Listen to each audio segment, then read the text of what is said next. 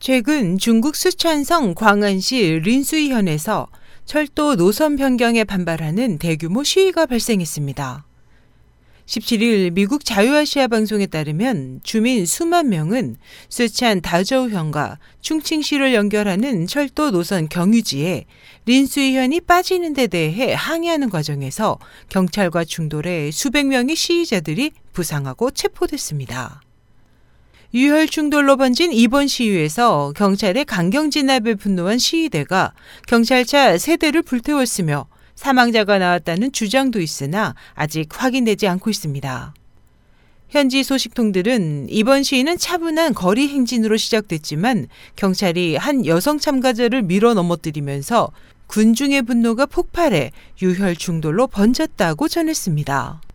수촨성 철도건설국은 주민들의 항의가 거세지자 17일 성명을 통해 철도 노선은 아직 초기 검토 단계에 불과하다면서 최종 결정 단계에서 철도 연변 주민들의 의견 수렴과 공청회 등을 거치겠다고 말했습니다. 철도국 측은 해당 노선에 린수연이 해당되는지 여부를 놓고 검토 중이라고 밝혔습니다. 한편 현지 언론들은 이번 시위를 보도하지 않았으며 공산당 기관지 인민일보의 자매지 환구시보만이 18일 민심을 얻지 못하는 경찰의 강제 진압을 비판하는 내용의 사설을 실었습니다.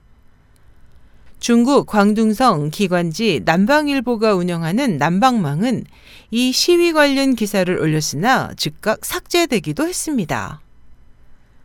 SH 희망성 국제방송 임소연이었습니다.